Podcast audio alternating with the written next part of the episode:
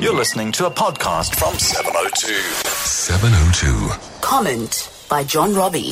What has happened to our cricket? I mentioned it earlier on when we were talking with Cindy. Six months ago, we were in a crisis. Morale was obviously at an all time low. AB was clearly upset about the political interference in the World Cup selection, and there were loud calls. There was a clamour for the coach to be fired, if not shot, put up against a wall and shot.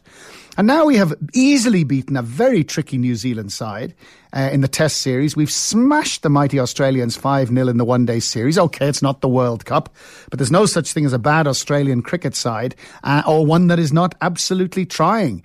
And you can see it. I mean, I watched a lot of it yesterday. You can see the players suddenly have got confidence. They got a spring in the, their step. They look like they're enjoying uh, their cricket again. And remember, our best player, AB de Villiers, is still out injured. So what has happened? I got no idea what it is.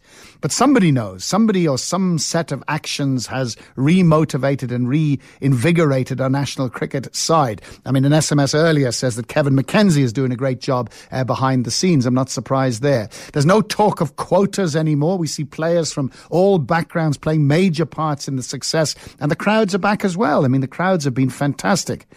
So it's a question but for me, the cricketing details are not that important. It's more the symbolism of it all that is so amazing.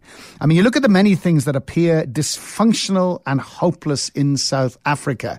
And, uh, you know, that person, the people who phoned in about the post office, oh, they won't be able to deliver the letters, uh, etc.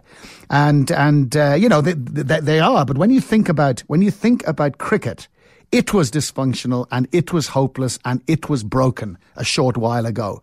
So things have clearly been turned around and dramatically so. So, whether we're talking about the leadership of the country, whether we're talking about a business, whether we're talking about the inner city of Johannesburg and Pretoria, whether we're talking about litter, whether we're talking about tourism or, or the post office or PRASA or the SAA or whatever, or South Africa itself.